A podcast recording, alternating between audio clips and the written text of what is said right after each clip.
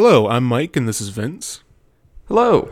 And this is Through the Looking Glass, a podcast where we dissect the relationship between the emotional happenings of history and their portrayals on the big screen. So, before we start, Vince, I just want to ask you a question. Why do we like historical movies? Um, because Colin Firth looks very good in a tight suit. I, I guess I wouldn't dispute that. He does have a regal appearance. Um, any other reasons you can think of? Plenty. Uh, historical movies give us a unique opportunity to transport ourselves back in time emotionally uh, to when those films are set. So something like um, all of the Victorian England movies, um, we can see the way people lived, um, and we can feel the events that happened then and understand their significance uh, without being buried in a book. Absolutely. And it's funny when you said all those Victorian England films. It felt like you were trying to come up with a list in your head to go off of, and I was trying myself, and like you, I could not think of any. I'm sure they're out there, but But there's a lot of Victorian England films. yeah, there are. Which means we have a lot of material to get through. Oh boy. Um, but absolutely, and also, you know, I think that movies with a historical setting they are enticing, and they can sometimes yield certain insights that other historical methods can't. Um, particularly, what you mentioned being the emotional aspect, right? Um, you can go through and you can read primary documents and newspapers about the American Revolution, but gosh darn it, seeing Mel Gibson up on the screen just hatching away at redcoats, you just can't get that in those papers, right? That wasn't the Mel Gibson movie I thought you were going to, but I'll take it. Which one? I thought you were going for Braveheart. Oh, well, hmm, not redcoats, but Englishmen. So it it still works. Yeah. Uh, but more importantly, these movies they translate those insights, uh, those emotional aspects, and they can make them into something easily digestible for the audience. Unfortunately, as we are all very much aware, the downsides are that things get too watered down or simplified, and a lot of beats are just missed. Um, how many times have we watched a historical film and you heard somebody afterwards say, "Wow, I didn't know things were really like that back then." Yeah, or saying things like, I didn't know that happened, when what they are referring to did not, in fact, happen. But that's another matter. Absolutely. Um, and there was uh, there's a quote. I did a little bit of research, obviously, uh, before the podcast, and it was by Paul B. Weinstein, and this is from the History Teacher, Volume 35, Number One. And he said that filmmakers must juggle their artistic sensibilities and desire for historical accuracy with the requirements of the marketplace, the expectations and values of the audience, and legal and social realities. And I think this is a great quote because is essentially it's what I think this podcast wants to explore, right? Right, exactly. We are not going to tell you the true story that actually happened because anybody can go online and find out the accuracy of these movies, but instead we want to kind of have a conversation about well why were these changes made? What are the results? Does it work? Does it not work? Etc. Yeah? Yeah. So, what are we talking about first? Uh, well, today we are examining the Tom Hooper classic, uh, 2010 uh, Best Picture film, The King's Speech. Delightful. Yes. So, I remember when The King's Speech won Best Picture, Mm-hmm. uh, I hadn't seen it before, Mm-hmm. um, but I remember being slightly annoyed that another period piece uh, took the, the top top prize. I I'm actually with you there. Uh, 2010, 10 years ago. Wow, just Jeez. yeah. um, I remember everybody loving this film. I remember my mom really loved the movie, and I just remember I loved history. Obviously, at that point, history is my life, um, part of it at least. But it's just uh, it's another boring English film about you know stuffy rich people. Like, what's the interest in it? You know, and. Right. I was younger at that point, um, but I then I sat down and watched it, and I don't think I fully appreciated it at the time, but I definitely saw the appeal, and I saw why. I think I saw why it won Best Picture. Well, now that we've gotten our introduction out of the way, I think we can just kind of dive right into talking about the movie, right? Yes, definitely. All right. So, at its face, what did you think of The King's Speech as a film? As a film, I I was mentioning this to you before. I thought it was a um, I think it played things pretty safe. You know, it it seemed quiet, but it wasn't trying to be with its messages, and its messages weren't particularly controversial or anything new. Right? I mean, I think at its base, it's about you know King George VI, Bertie, um, his friendship with Lionel Logue, his speech therapist, and Lionel kind of giving this voiceless king um, a voice, right? Helping him find his courage. I think it's enticing enough, but I I think that the main beats of it aren't what really draws people in. I think it is honestly the amazing chemistry between Colin Firth and Geoffrey Rush. Yeah. Uh, honestly, those two carried the entire movie 100% of the way. Yeah. So, looking at basically every element besides Colin Firth and Geoffrey Rush, this movie does not have a lot working for it. Oh, okay. So, when it comes to visual storytelling, there is no cohesion to the color palette, to the shots. The the cuts happen for no reason at all. Um, and the worst offense is we see a, a film school level application of the rule of thirds. Everyone in almost every shot is either in the left third or the right third of the image. Mm-hmm. And I, I noticed this very early on, and it got real distracting. I I wasn't sure if there was a point to it when I first rewatched it. And I think you're right. I think if it was just George or Bertie, if he was the only one that was kind of off center, then I guess there would have been a point to it. But I don't really think it it served a larger purpose other than being, I guess, visually off to people. Right. And I, I think the big offense to that is that films have a sort of a toolkit. Um, there's uh, an, a mutually understood vocabulary of the screen that audiences understand without thinking about it, and filmmakers typically know to employ. Things like your size on the screen indicating your power or importance in the scene. There's a great shot in Citizen Kane where we're looking through a window at uh, the main character playing in the snow, and then it pans back into his house where then we see his mother on the screen, and then we see his father standing right in front of the camera, and that in the in the background we still see Citizen Kane uh, very small and showing how he has no say in the events that are going on. Yeah. in this movie, we see the red light of uh, microphones blinking and staying on. And there's even a line where Geoffrey Rush says, We don't want that evil eye.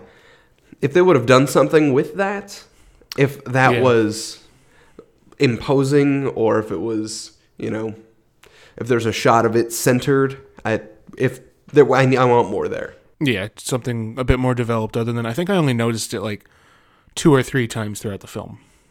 Right.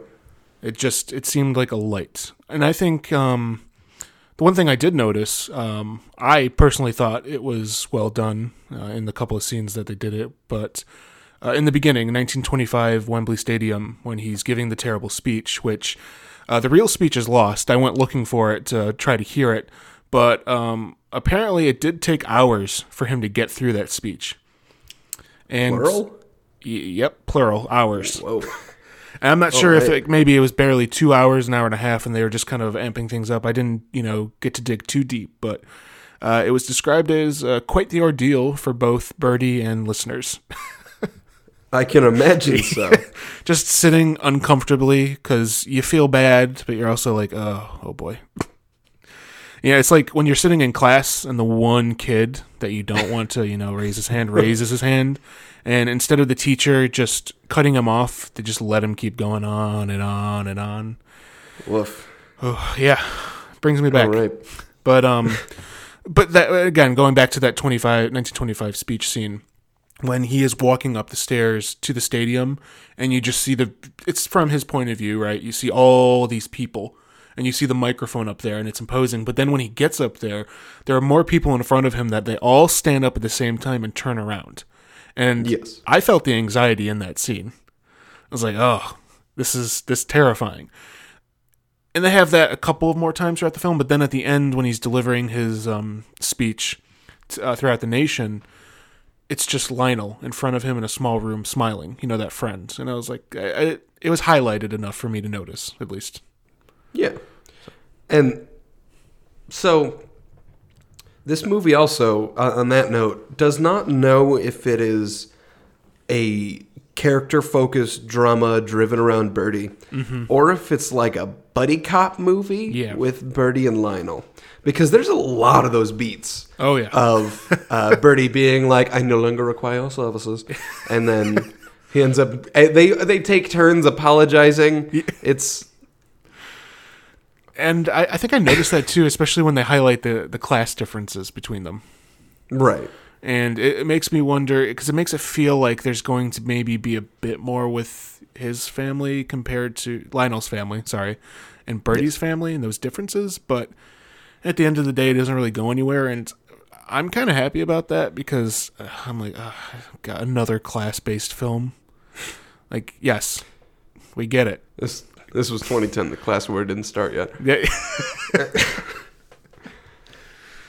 Yeah. There was one interesting shot of that where when um, Bertie first goes to Lionel's house, uh, and we see him on the couch, kind of cross-legged and looking stiff in his suit, and behind him there is just this absolutely disgusting wall. Yeah. I thought that was that was a neat transition, but the more it appeared on screen, the the less that contrast sort of had any kind of impact. And I'm wondering if it's on purpose, maybe. It's supposed to be kind of appalling at first, but then it's just kind of that's the situation, that's what it is type thing, and you get used to it. I could be reading way too much into it, but I don't know. I think you're giving Tom Hooper a lot of credit Yeah. because at, at the end, so the the color palette is entirely static through everything. It's So yeah. at at the end of the movie, right after the big speech, or right before the big speech, um, the king walks down a corridor, and there's red carpeted walls, and everything is bright, and everyone stands up and stares at him as he Yep. walks into the booth. And then after the speech, we are treated to the same shot, but now they're just clapping. you know, and- that's something I actually wanted to bring up. And um, high-ranking officials like that, they would not have been present for the speeches, and there would not have been people applauding. Really? Yeah. It was um from what I saw, it's just, you know, one of those affairs the the royal family, the king is going in, he's going to do a speech and that's it. Churchill had nothing to do with the speech whatsoever, by the way. Speaking of Churchill, Yes. the inclusion of Timothy Spall as Winston Churchill was really weird. It I think He doesn't need to be on screen at all. he does he does not need to be in the film. If they mention Churchill, you know, as being one of the prominent, you know, politicians that were warning against war with Germany, I would have been fine with that. But there's Right. that line where um the one prime minister, God, I'm terrible with names and, you know, I have a degree in history. This is bad, but um Uh, English history isn't my bread and butter. I try my best. Uh, but he says that only Churchill saw this coming, or something to that effect. Yes. I rolled my eyes. I was like, "Oh my god!" And just their inclusion of Churchill, uh, Bertie choosing George the Sixth. Um, he chose it on his own, by the way, to honor his father's legacy, not at Churchill's suggestion. Uh, Churchill, in fact, tried to convince David to remain as king. That's that makes it even weirder because Winston Churchill is a very prominent figure. Everyone knows how he looks, everyone knows how he talked. And having Timothy Spall do a, an impression of it immediately took me out of it. Like, okay, it honestly, if this was a Saturday Night Live sketch where they wanted Winston Churchill to be doing something wacky, they should just get Timothy Spall to do it again because he's really good at making Winston Churchill weird. I agree, and also it was just more like, is that that's is that Wormtail? right? We yeah. just saw we saw Scabbers the rat. Which you know informs the childhood, and you're just like, hey, it's the rat dude from Harry Potter, you know. and listen, I get it. Churchill is a very interesting historical figure, but I think this is um, one of the issues that historical movies have is that they almost, in a way, they, they deify and create this mythology around these figures, and they're not presenting them as who they are, human beings, right? I mean, we do get that with Bertie, thank God. Right. But it's like I get it.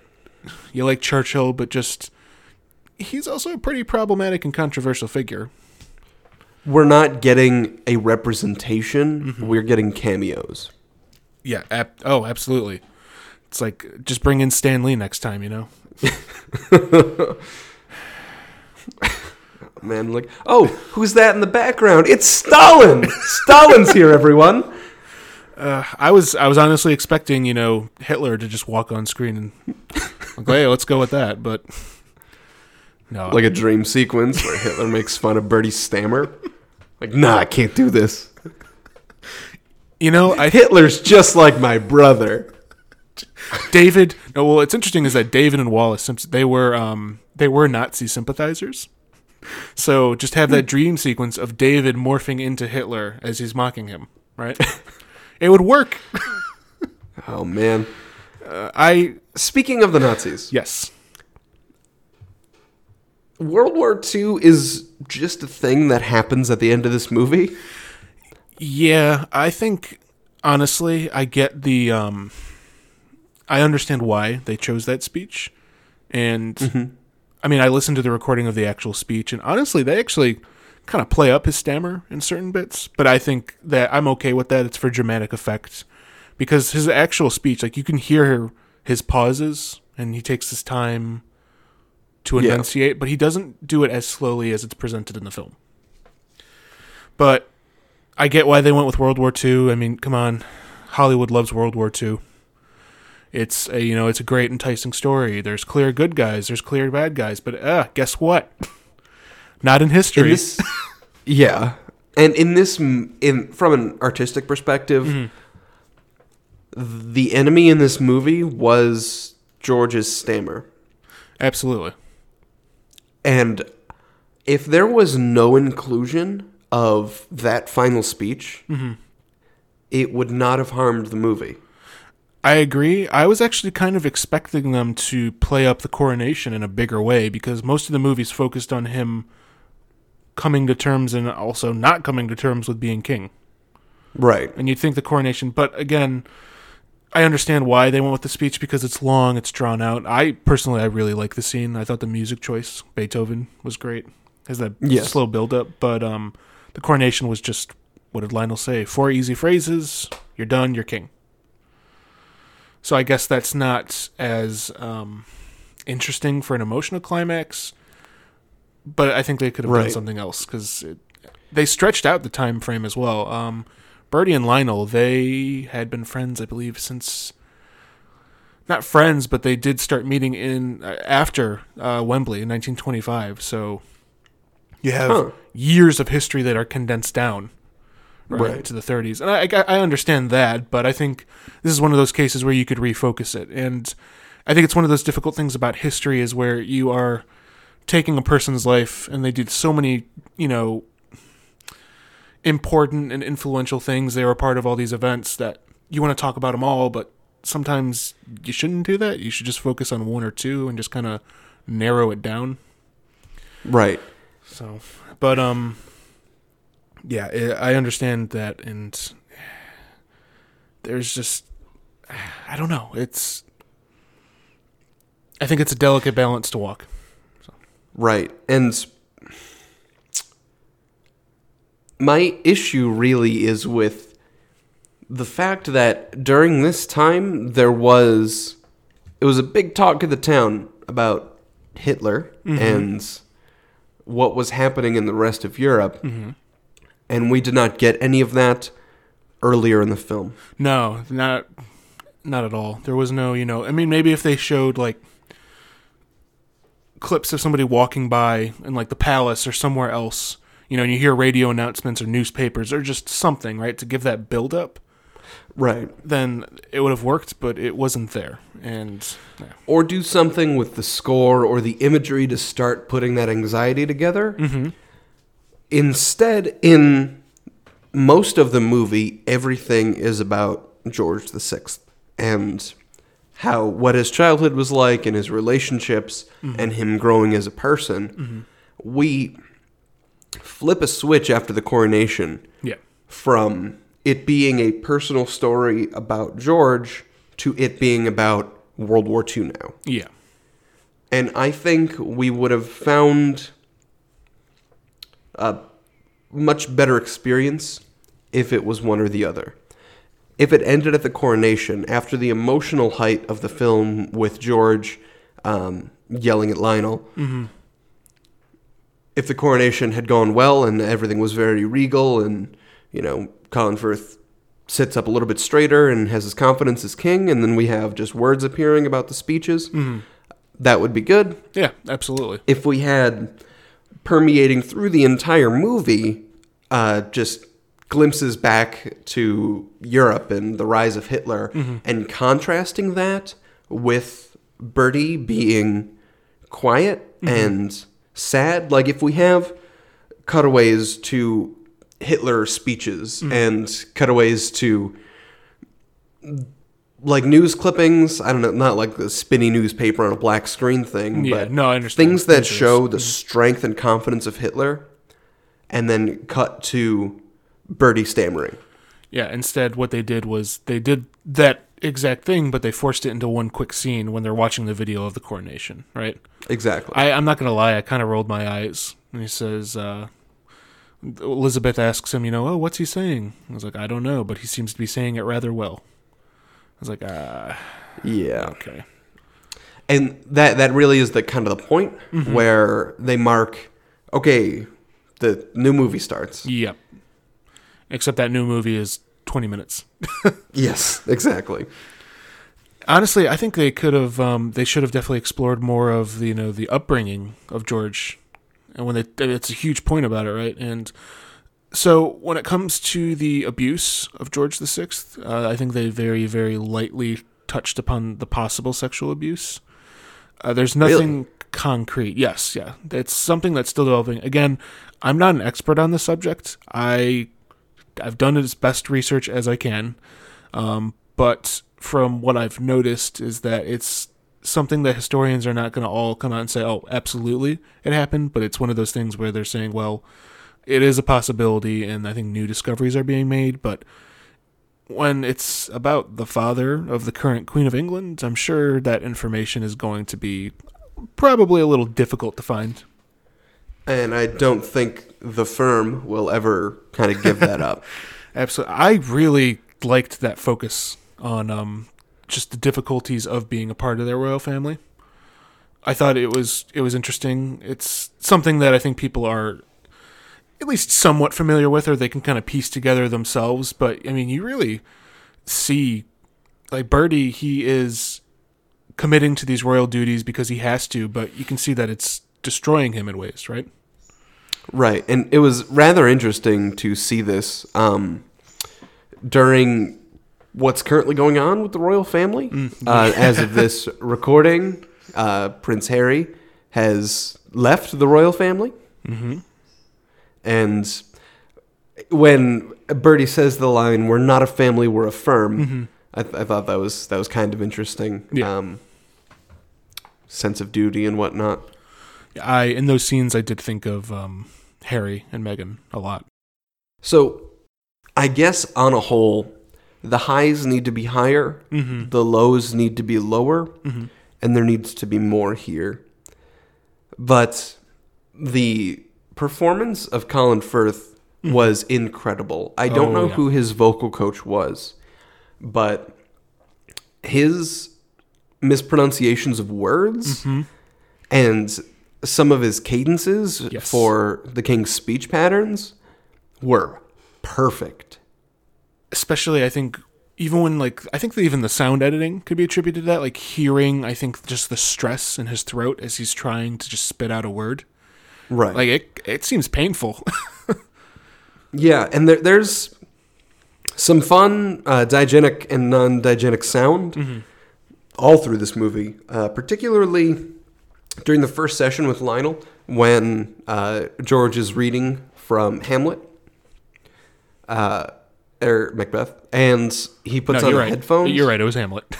Oh, it was Hamlet. okay. yes. and Lionel starts to turn up the volume, Yes. and the music goes from being diegenic, happening in In the scene. the king's ears, to being the score of the scene. Yes. And I thought that was a, a fun transition. I, I definitely like you know holding the microphone in front of his mouth so you can't see you know try to see if he's stammering or not. It's it's one of those things where you know you know obviously he's probably uh, reading it flawlessly, but Right. I think it makes the reveal later on so much. I think it, it hits home a little bit harder because he's listening to that you know himself. He's frustrated. It was I believe it was after. Um, the talk with his father, especially when his father's just berating him, like "spit it out, boy," you know the stress of him having to actually do more of these speeches and be more of a public speaker. And then finally, you know, he, Bertie's all angry and he's like, "Eh, you know, I'll prove him wrong type thing flawlessly. And he listens to it and you start to see, you know, hope spread across his face. And then you see his wife behind him too. It's, Yeah. Played interestingly by Helena Bonham Carter. I, I really enjoyed her performance. I thought she and Colin Firth actually had a pretty good uh, chemistry together. Yeah, she did well, but Character in this era, I guess women also wore very heavy eye makeup. Yeah. she she's an interesting actress to see on screen in roles that are not from Tim Burton. Yeah, I mean, her, her role in Harry Potter might as well have been just separately directed by Tim Burton, but Right. Did you know that she is act the Bonham Carter family is actually a significant family in England? really, Yeah, uh, dating back to like the, the 1800s, there was um, a pretty high up British government official who was from the Bonham Carter family. And they have a whole family tree of it on Wikipedia. oh wow, that I did not know that. That's, I, mean, I guess I shouldn't be surprised. Bonham Carter, it does sound pretty regal, but Right. um, So in a way, it was fitting that she was in the movie. she had to be. Exactly. No, I, well, she literally had to be. Like Yeah. she would have had people killed. It was terrible. Uh, contractually, you know, contractually obligated to. Jeez, spit out words. Spit it out, boy. Ah, there you go. um, I actually did want to talk about David a little bit more. Okay. Um, the brother. Yeah. So they first off, Guy Pearce does a really good job of playing a tool. Because David was just so uh, annoying in this film; he was unbearable. Right. But what's interesting is the scene where. So historically, he was not known to be well liked by the establishment. He was reckless. He shirked off duties, and then obviously his whole affair with Wallis. And um, but I'm using the fact that he and uh, Wallis were Nazi sympathizers, so I think it's safe for me to say that they were probably bad people. I did not know that Wallis was her first name. Yes, it's I I did not either, and I remember I was watching the film, and um, with a friend. It wasn't it wasn't recently for the podcast, but it was before, and we were wondering about you know the accuracy of how Wallis was portrayed, and you know American socialite. And I said well, it's probably accurate, but um, I'm not sure if it's one of those cases where you know the royal family and the media kind of just attack this person because she's pretty quiet, but I'm just gonna go with the Nazi sympathizer thing to base my opinion off of it because I mean, come on. Right. Uh, but the scene where David cries on his mother's shoulder and it's extremely awkward Yes. did not happen in real life. In fact, um, it, some consider it, it could be a reference because when Bertie finds out he has to be king, he actually cries on his mother's shoulder. Oh. And I just, I don't know. I thought that the scene with David was a way to kind of show him to be this, because he's crying not because his father's, you know, dead, but he's crying because he's trapped, right? He can't marry Wallis, all this other things, and it shows him to be this selfish person. And, but just the fact that, you know, it, I kind of took problem with um portraying his crying as a weakness, you know? And I took problem with it only because you know one if you gotta cry, you gotta cry. There's no issue with that. But I think later on it works because it's in the context of being king and it shows these expectations how you're supposed to act. Right, stoic, non-emotional. Which is the same thing. I just repeated myself, but but then you get later in the scene, Bertie is crying on his wife's shoulder, and I think it's a more it would be a more poignant moment than him crying on his mother's shoulder because you're like, oh, she's back. Okay. We don't have, you know, decades of experience with his family, you know, to make that scene, to make that would be scene impactful if it was his mother, if that makes any sense. Yeah, definitely. Um, so you're right. Guy Pearce does make a good tool, but I don't. know. I'm I am conflicted on from a cinematic perspective how all of that went down. Okay. Now I'm interested. So What do you got? I could not tell if Bertie wanted to be king mm-hmm. when his brother was king. Yeah. because the scene where he and Lionel are walking around mm-hmm. and Bertie accuses him of treason for suggesting that he would be a good king, Yeah.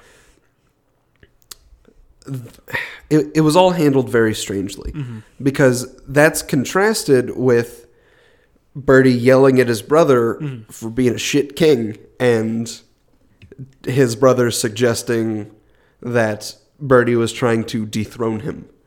Yeah, and I think historically, Bertie, he wanted his brother to just step up to the plate, be the king, do his job, but he knew that his brother was not going to do that. And he didn't Right. want to be king, but he faced the real possibility that he might. Uh, in fact, um, he he does become king eventually, right? And I think it's just a case of the differences between Bertie and David. David does not have a work ethic. He does not care. Bertie does.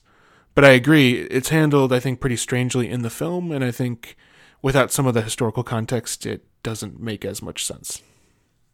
Right. And I went into this with virtually zero historical context. Yep, yeah, absolutely. And I, you know, coming back to this film, doing some, you know, surface level research, you know, find out some more, have talking points. A lot of things made more sense, but yeah, it's just one of those instances where it's it's a confused film, you know, as you said before. And I think that is just because Tom Hooper is not a good filmmaker. Uh, what do you mean? I mean, let's see. Cats, you know? Cats, uh, Les Mis. Oh, Les Mis is I I cannot get through Les Mis. He Um, he did he had a part in John Adams, and I don't know how much of a part in it, but John Adams is I enjoyed it. It was you know good. I don't think I'm ever gonna watch it again, but again, that entire miniseries was carried by Paul Giamatti's performance as John Adams. I think whoever does the casting for Tom Hooper movies should have won the Oscar. because all of his movies mm-hmm. are terrible but with good performances. Yeah, that's a good point. I mean, even the writing itself is just rather bland. It's like I don't know. It, it reminded me. I was gonna say, you know, about the color palette. Like it reminds you of like an Earl Grey tea. Right. Uh, e- exactly. You know. Oh man. And I know I This was is afraid to say this film should just be the audio of the movie, but with a still image of a cup of tea slowly steeping. And it would have honestly the same effect. And one person is just comes in. You just you don't even see the person. You just see a hand slowly stir, like turning a spoon. You know. No, no, no, no. When when the cup is done steeping, you just see Hitler come in and take a sip. and that is the conclusion of the film. Do you have something to say, but but but Bertie? You know.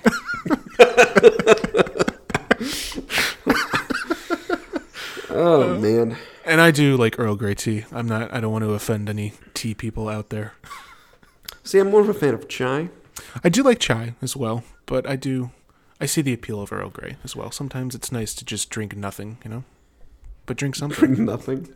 That's what it's like. It's you know you just It's like eating a piece of chicken that you didn't season. You know, you just throw some salt on it, you bake it, and it's it doesn't have any flavor. It's just it's a void. You know, you're just eating to eat. You need to fill your stomach, and sometimes it works.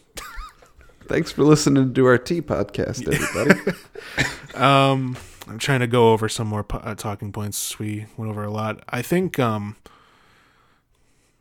you know, Margaret and Elizabeth aren't really in it too much. It's more of they're more there to show you know that Bertie's a you know family figure as well. yeah, I had no problem with the inclusion of Elizabeth. No. I do have a problem with the inclusion of the line, "Your daughter Elizabeth would be next in line." yeah, that was Shut up. we we know. Just assume that the audience is somewhat intelligent because guess what? The audience actually is. Yeah. Right, like we understand how succession works. And even if if not, if somebody doesn't know, does it really add anything to the scene except more of like you know, just kind of turning around and winking at the camera, you know, like Right. Like then she'd be Queen Elizabeth. ah, yeah, it's I mean, I think I do one of the things I do like about the movie is that it's, you know, it's not they could have went from just purely the point of view of Lionel Logue, right? This common, you know, Australian living in England and he gets caught up and becomes a speech therapist to the future king, right? Right. They could have very much did that, but instead, the main character and the focus is on Bertie. They make the king a relatable character. Not to say that you know Lionel isn't relatable. He's obviously way more relatable from the get go, right?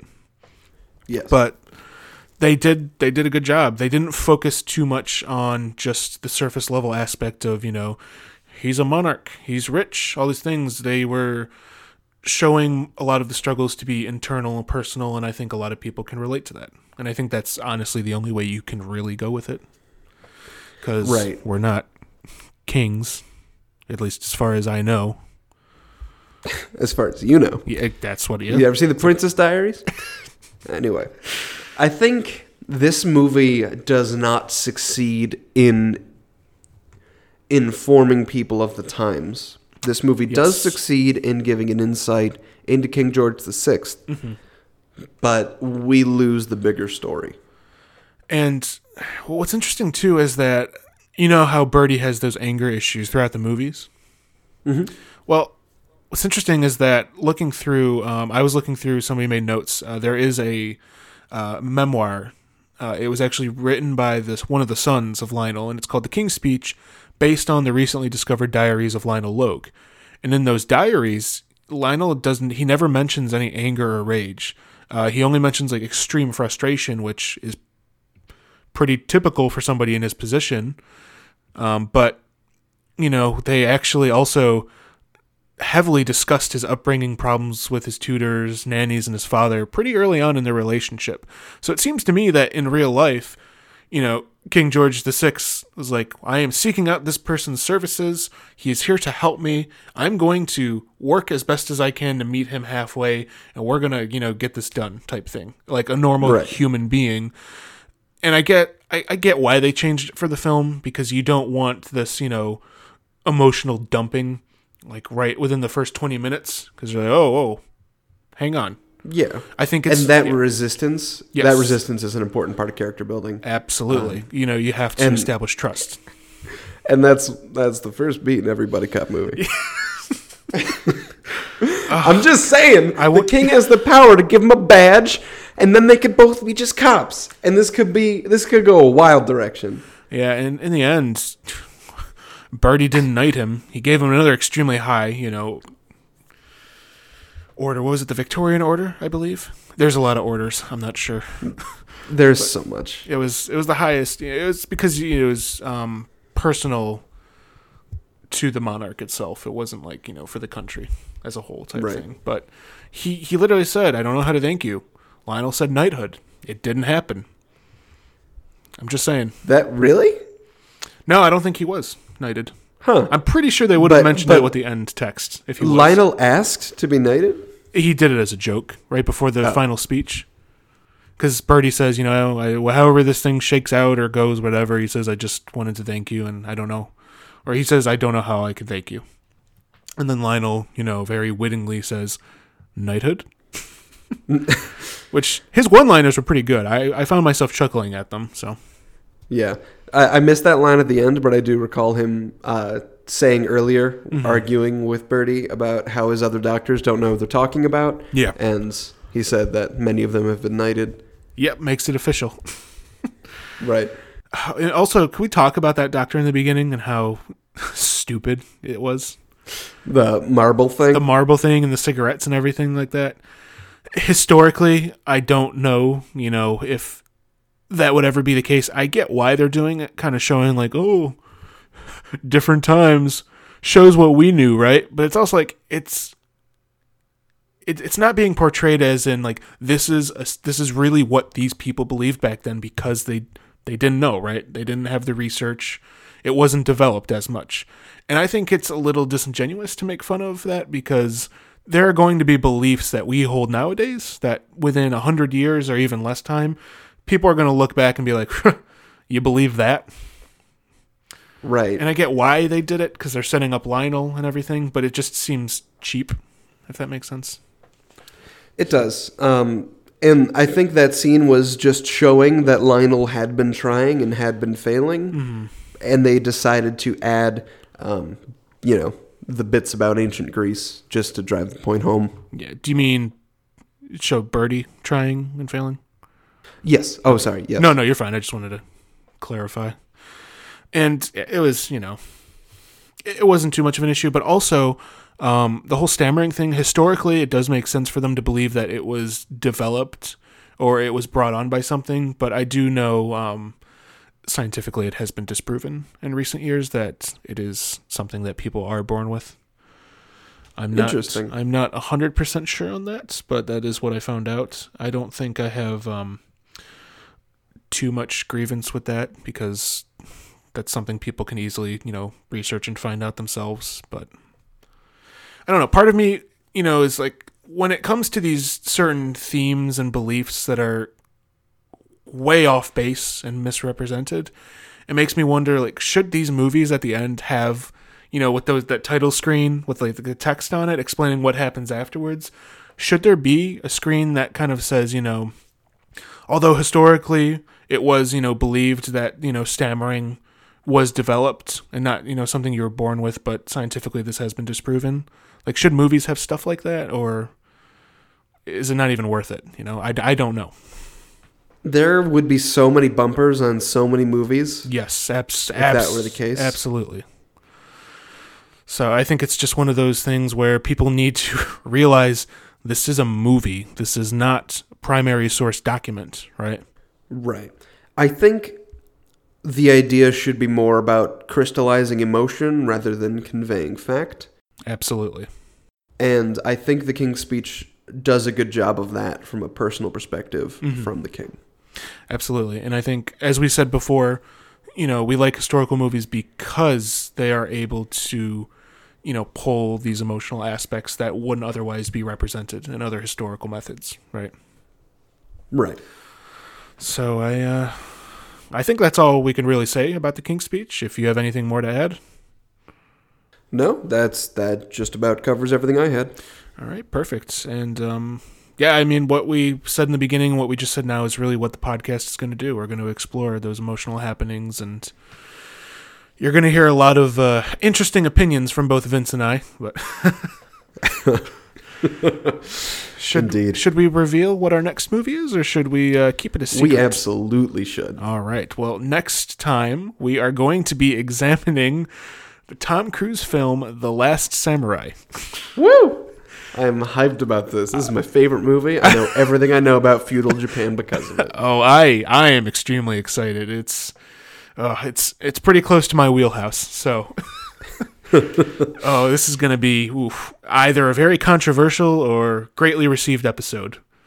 But first It'll be perfect. Don't worry about it. Oh, it'll be indeed. Well, uh, thank you everyone for listening and we will see you next time.